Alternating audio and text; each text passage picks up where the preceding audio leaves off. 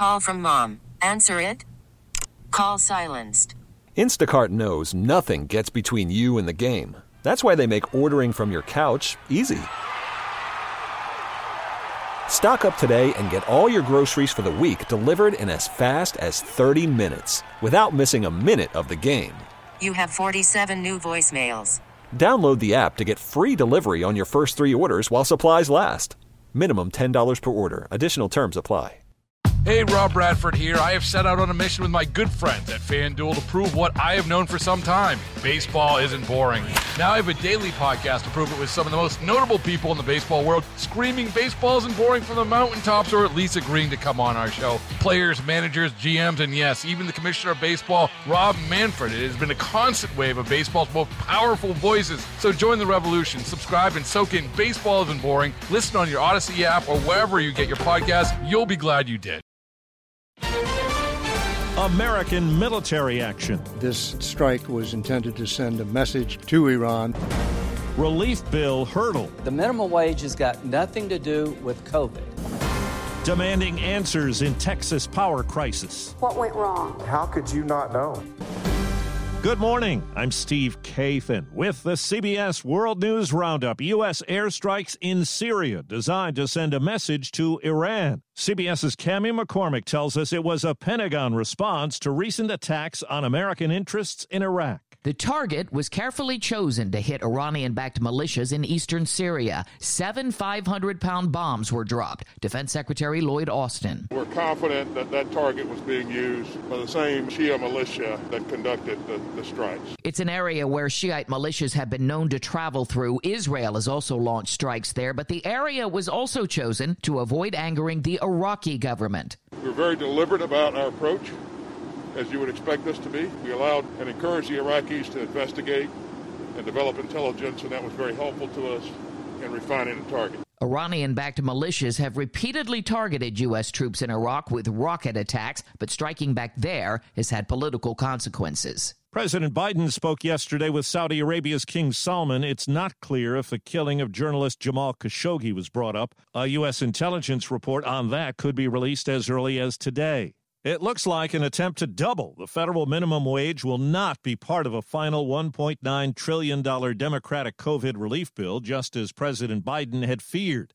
CBS's Nicole Killian says a House vote on the original package happens today. Democrats plan to pass the president's plan through a budget process called reconciliation. That allows Democrats to pass a big package in the Senate with a simple majority, but the trade off is that the bill can only involve taxing and spending. The nonpartisan Senate parliamentarian Elizabeth MacDonough decided the minimum wage provision didn't meet that standard. The White House says President Biden is disappointed but Speaker Pelosi says the House will keep the minimum wage hike in its version of the bill. So that is the relief plan that they are voting on today. It includes more stimulus checks for $1,400 and unemployment benefits will go up by $400 a week. A panel of FDA experts meets today to consider the one-shot Johnson & Johnson COVID vaccine for emergency use authorization. Approval could mean millions of doses getting sent out next week. CBS's Meg Oliver says another vaccine already in use no longer has to be stored at super cold temperatures. The FDA approved Pfizer's request to store its vaccine in pharmacy freezers for two weeks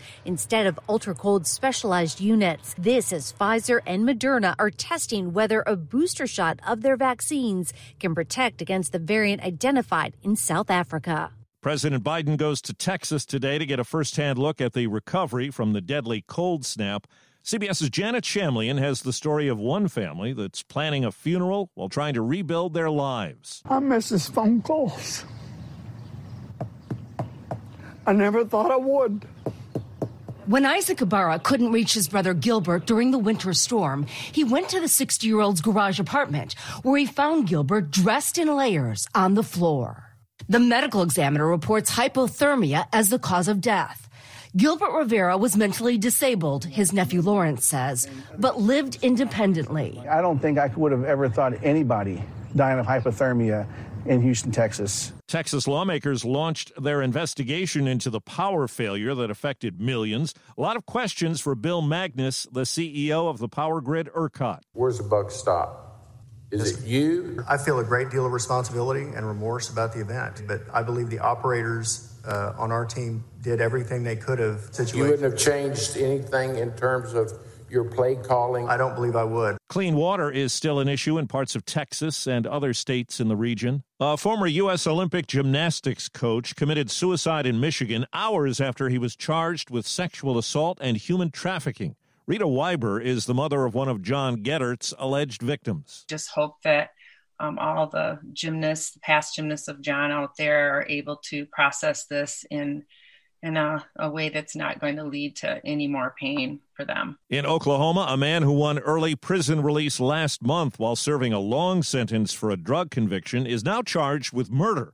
Authorities say Lawrence Anderson killed a woman, cut out her heart, cooked it for his relatives, and killed two of them. In a mostly party line vote, the House has passed the Equality Act, ensuring labor and civil rights protections for LGBTQ people. Every American deserves respect and dignity, and it's important that the Equality Act become law because it will once and for all ensure that LGBTQ Americans can live lives free of discrimination. Rhode Island Democrat David Cicilline, three Republicans broke ranks. The bill faces an uncertain future in the Senate. The FCC has approved an emergency subsidy for low income households to get high speed internet. For most, it'll mean $50 a month for broadband service.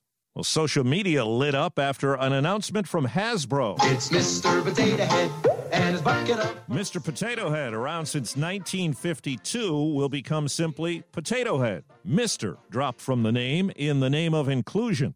Hasbro says nothing about what's inside the box will change. Well, Sunday night, the Golden Globe Awards. CBS's Steve Futterman says, unfortunately, the pandemic has a starring role. Normally, welcome to the Golden Globe Awards. The Golden Globe Awards take place in January, marking the start of the Hollywood award season. This year, it's taking place two months late. There will be other differences. Normally, there's a live audience made up of Hollywood's rich and famous.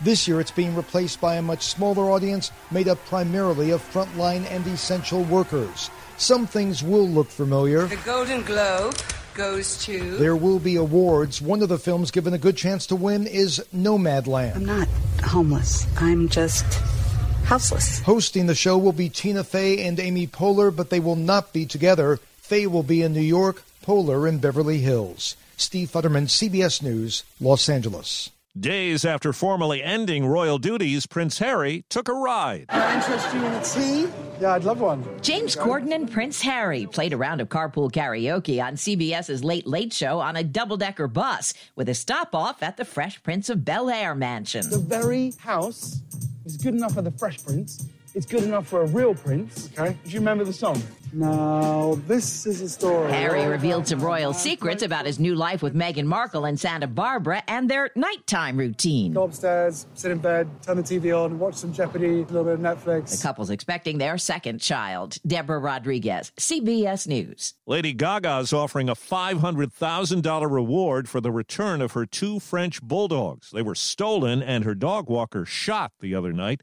LA police say the theft may not be an isolated case. The World News Roundup is produced by Paul Ferry and Matt Cherry. I'm Steve Kathan, CBS News.